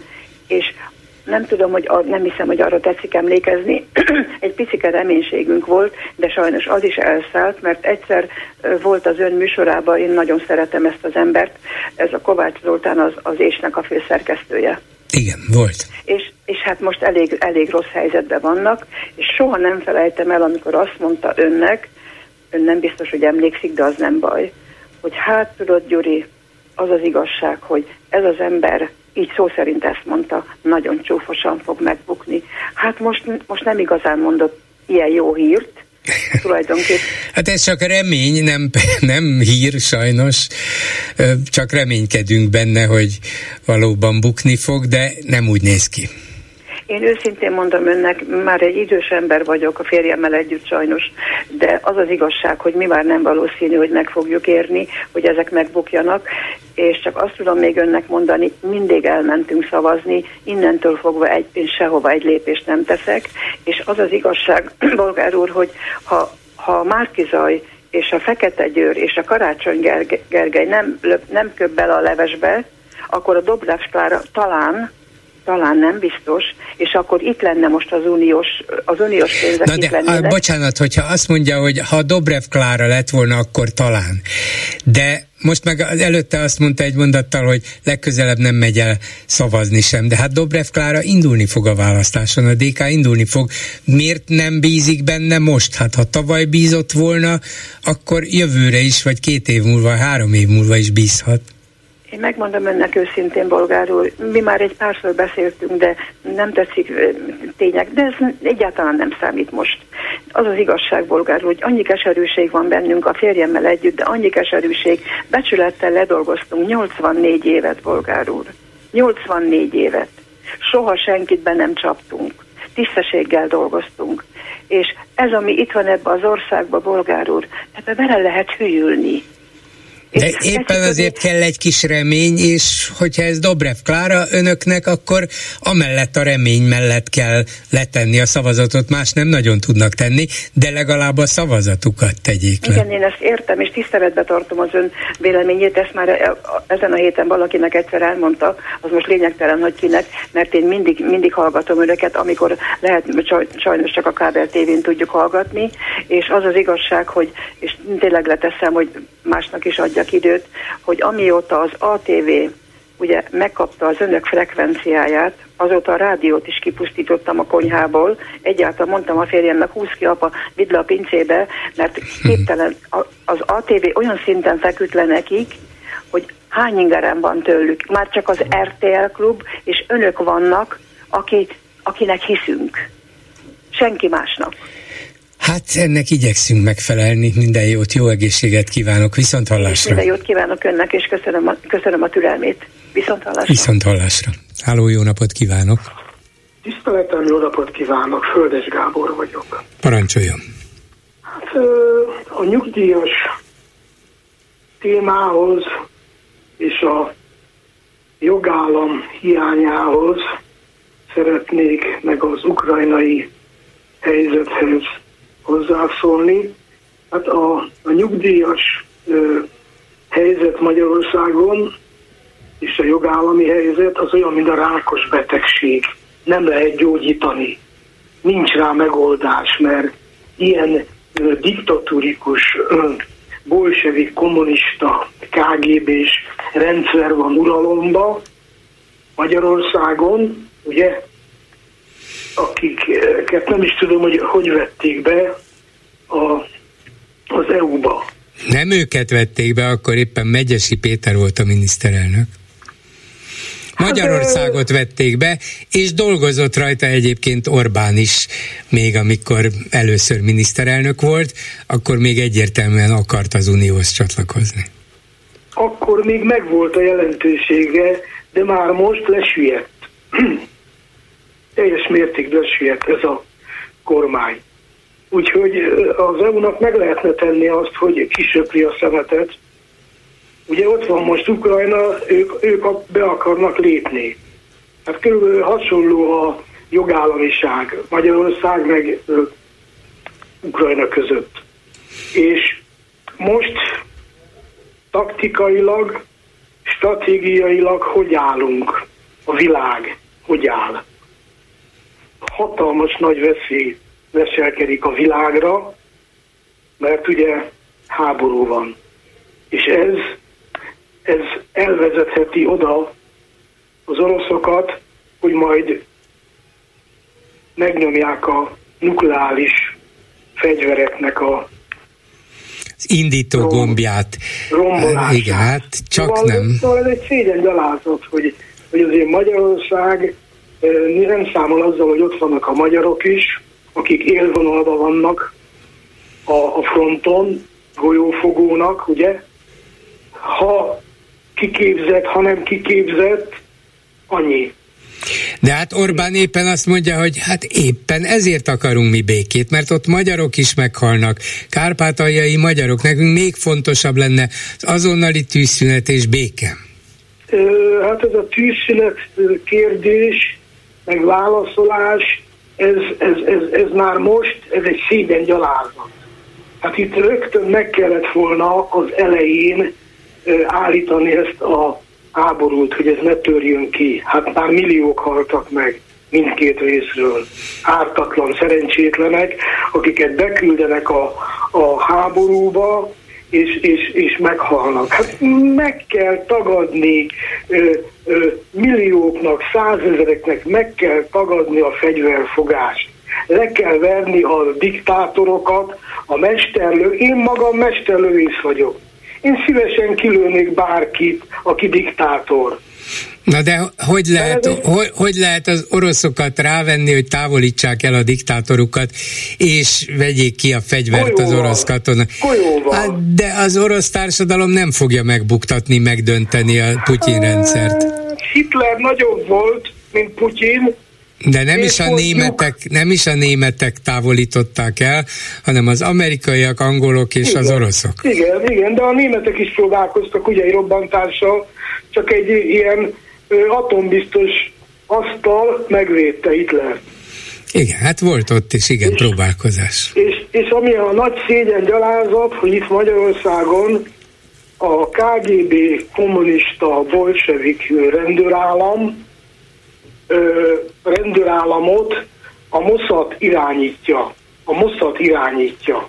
Hát Ugye ez, itt ez, nincs jog, nincs demokrácia, nem tudom. itt koncepciós perek vannak. Legutóbb néztem, a, az MTV egy mutatta a Fidesznek a tévécsatornája, mikor vonszolják a Varjú Lászlót a tévébe. Igen. Húzgálják, vonszolják, és Hát kapaszkodik szerencsétlen ember, fogózkodni akarna, kapaszkodni, és ő ráverik rá a balhét, hogy ő gáncsolta az ottani Így van. Igen. intérnek az embereit. Igen, de hát ehhez... Ez, gyalázat, igen, ez, lehet, ez nagy gyalázat. látni, hogy mi történik. Ez... Én ezt az anyagot kiküldtem a Európai Bíróságnak uh-huh. ezeket a felvételeket, meg rengeteg romának az aláírása ott van, akikre ö, bilincset raknak, mozgásbilincs. Mi az, bolgáról? Igen. Nézze... Hogy nem hagyhatsz el a, a, a várost, az országot, semmit, úgyhogy, úgy, hogy meg a, a, a roma, roma kerületek Magyarországon be vannak rendőrkamerázva nem csak azok azért, de minden esetre a lényeg az, hogy mindezt nem a Mossad irányítja, azért ennyi, ennyi nagyjából leszűrhető. A Fidesz az viszont sok mindent irányít, és például azt is, hogy varjú eltávolításából hogyan legyen ő a vádlott, mint aki erőszakot követel maga ellen. Köszönöm szépen, viszont hallásra. Itt van a stúdióban Lőrinc Saba, hogy elmondja, mit írnak a Facebookon. Szia Gyuri, köszöntöm a hallgatókat. Rögtön az első téma a kommentek között a mentők voltak. Az a gyanúm, írja az első kommentelő, és ne legyen igaza, hogy az irányítók megkérdezik a beteg korát. Öreg? Ráír. Én közel a 70-hez nem szeretnék a kezeik közé kerülni. Biztos, hogy megkérdezik a korát, de nem azt írják utána hozzá, hogy ó, hát idős bácsiról van szó, akkor oda nem kell sietni. Nem, nyilvánvalóan arról van szó, hogy nincs rendelkezésre álló kocsi, vagy nincs rendelkezésre álló személyzet, és akkor azt mondják, hogy hát ha magánál vagy, van, és ott sokan figyelik, vigyáznak rá, akkor talán nagyobb baj nem lesz, és ki tudja várni azt az időt, amikor tényleg tudunk küldeni valamit, valakit. Nem, nem jó a helyzet, csak azt mondom, hogy ne tételezzünk föl valami szándékos rossz indulatot, inkább a szűkös feltételek között próbálnak valahogy a mentés irányítók megtalálni valamilyen elfogadható választ. Gyanítom, hogy igazad van ebben. az atlétikai stadionnal kapcsolatban. Más országokban például olimpiai stadionokat építenek, ahol atlétikázni és focizni, és focizni is lehet. Magyarországon nem. Külön foci, külön atlétikai stadiont. Mindkettőt sok milliárd közpénzből. Itt szeretném azért felhívni a figyelmet arra, hogy a Riói olimpia idei ö, stadionja már nem úgy néz ki, hogy használható. Hát igen, igen, azért nehéz dolog lesz ezt az atlétikai stadiont olyan állapotban megtartani. Meg lehet, csak éppen évente valószínűleg milliárdok kellenek hozzá, hogy a mondjuk évi egy versenyért és néhány ott edző atlétáért megtartsák a jelenlegi színvonalon. Giefer Hofstadttal kapcsolatban, igen, igaza van. Nem Európa a probléma, hanem Or- Orbán Európa problémája. Lényegében megismételte a felvezetésedet. Igen, hát igaza van, csak én meg azért fűztem hozzá rögtön, hogy lehet, hogy Verhofstadtnak igaza van, de ő jövőre már nem is indul az európai választásokon. Orbán meg itt marad még legalább három évig, és lehet, hogy harmincig. Ne, ne, ne vigasztalj egy reggel, ezzel, hát, ezzel nem segít. Tudjuk hogy, tudjuk, hogy milyen erős fából faragták, milyen um, ugye a 80 fölötti édesapja is még keményen dolgozik, hát miért ne néznénk ki az most hamarosan 60 éves Orbán Viktorból, hogy 30 évig itt maradhat? Hát igen. Érdekes az is, hogy hogyan viselkedik más országokban élő magyarok kapcsán. Így a következő kommentelő azt vetette fel, hogy azért az érdekes, hogy azokban az országokban, ahol él magyar, ott úgy viselkedik a magyar kormány, mintha ott is ő uralkodna. Mindent meg akar szabni, hogy ott mi történjen, és ha visszaszólnak, az nem tetszik. Igen, hát ez is egy, egy, egy kártya akar lenni Orbán kezében, hogy az ott élő magyarok de közben teljesen elmérgesíti a viszonyt úgy, hogy az még az ott élő magyaroknak sem lehet jó. És úgy látszik, megint volt kedves vendéged, aki feltűnt a kommentelőknek is. A neten találtam, így az egyik hozzászólás. A klubrádión vannak a te elfbarátaid, nem tudni, hogy kinek címezte a másik komment, az, az milyen viselkedés, a, hogy Bolgár hagyja már abba a beszélgetést Baranyai Edittel, nem, nem hagyja abba a beszélgetést. Most hagyja, vagy nem hagyja? Nem hagyja. Nem hagyja. De abba hagytam, úgy emlékszem. Várjál, de mondom mindjárt a dátumot, hogy mikorról származik a, ja. a beszélgetés. Mikor a tippeled? Fogalmam sincs. 2009 májusa. Tényleg? Igen. Akkor, Be... se, akkor nem hagytam abba a beszélgetést? Igen, igen, igen, igen, igen. Hát biztos volt olyan, igen. És az utolsó komment is érdekes. Na, megjött a Kreml Magyar, Magyarországi sajtósa. Csak egy nem, nem egyedül van ő, aki, aki az oroszokat ezért vagy azért nem csak megérti, hanem mentegeti is. és ő nem azért, mert a Fidesz propagandája őt meggyőzi, hanem valamilyen más indítatásból, más tapasztalatból, más érvek alapján, de hát végül is a dolgok mégis összeérnek, mert akár Orbánék is mondhatnák ugyanezt. A Köszönöm szépen, egy hallgató a vonalban, jó napot kívánok! Halló? Jó napot kívánok, hallom Önt! Jó napot kívánok, a nevemet leadtam. A ellenzékről szeretnék beszélni. Igen. Illetve az ellenzékkel kapcsolatos dolgokról, miért nem működnek a dolgok az ellenzéknek, erről szeretném a véleményemet elmondani. Az egyik, ami, ami fontos, tegnap volt talán egy fiatalember, legalábbis a hangjából úgy hangzott, hogy azt mondta, hogy nagyon sok mindenki, mondjuk akinek ez a, a, a hivatása, vagy politikai elemző, stb. stb. Ugye ott is vannak minőségi különbségek, az természetes módon, hogy úgy mondjam, szépestélyesen köpködik és köpködhetik az ellenzék, ellenzéket, de a nagyon sokan ettől függetlenül is így vannak. Na most ez a fiatalember tegnap azt mondta, hogy kérem szépen, Magyarországon ez van, hogy csak politikai pártok tudnak részt venni a politikai versenyben, választási folyosó, folyó versenyben. Kérem tessék politikai pártot alakít, alakítani, befolyásolni, részt venni, stb. stb. Nem pedig amit mondtam, szép budapestiesen ezt tenni az ellenzékkel. Ez az egyik dolog, teljesen igaza van. A másik, amit tulajdonképpen kérdezni is szeretnék öntől. Ugye, ha jól emlékszem, 94 és 98 között már a Fidesz volt hatalmon. Nem, nem egészen jó. 98 nem? és 2002 között volt. 2002 között, bocsánat, elnézést, én 2000-ig 90 és 2000 között külföldön voltam, 2002-ben már itt voltam, de nem szavaztam, ugye 1998-ban még nem voltam Magyarországon, és nem szavaztam. De 2002-ben, amikor azt mondta Orbán Viktor, hogy Magyarország nem lehet ellenzékben, akkor a haza, mondta, ha, a haza nem lehet ellenzékben. Bocsánat, Ez volt pontosan, van, igen. Haza, igen, a haza nem lehet ellenzékben, akkor azt mondtam, hogy erről az emberre és ennek az embernek a társaságára bármi, nem szavazok soha többet.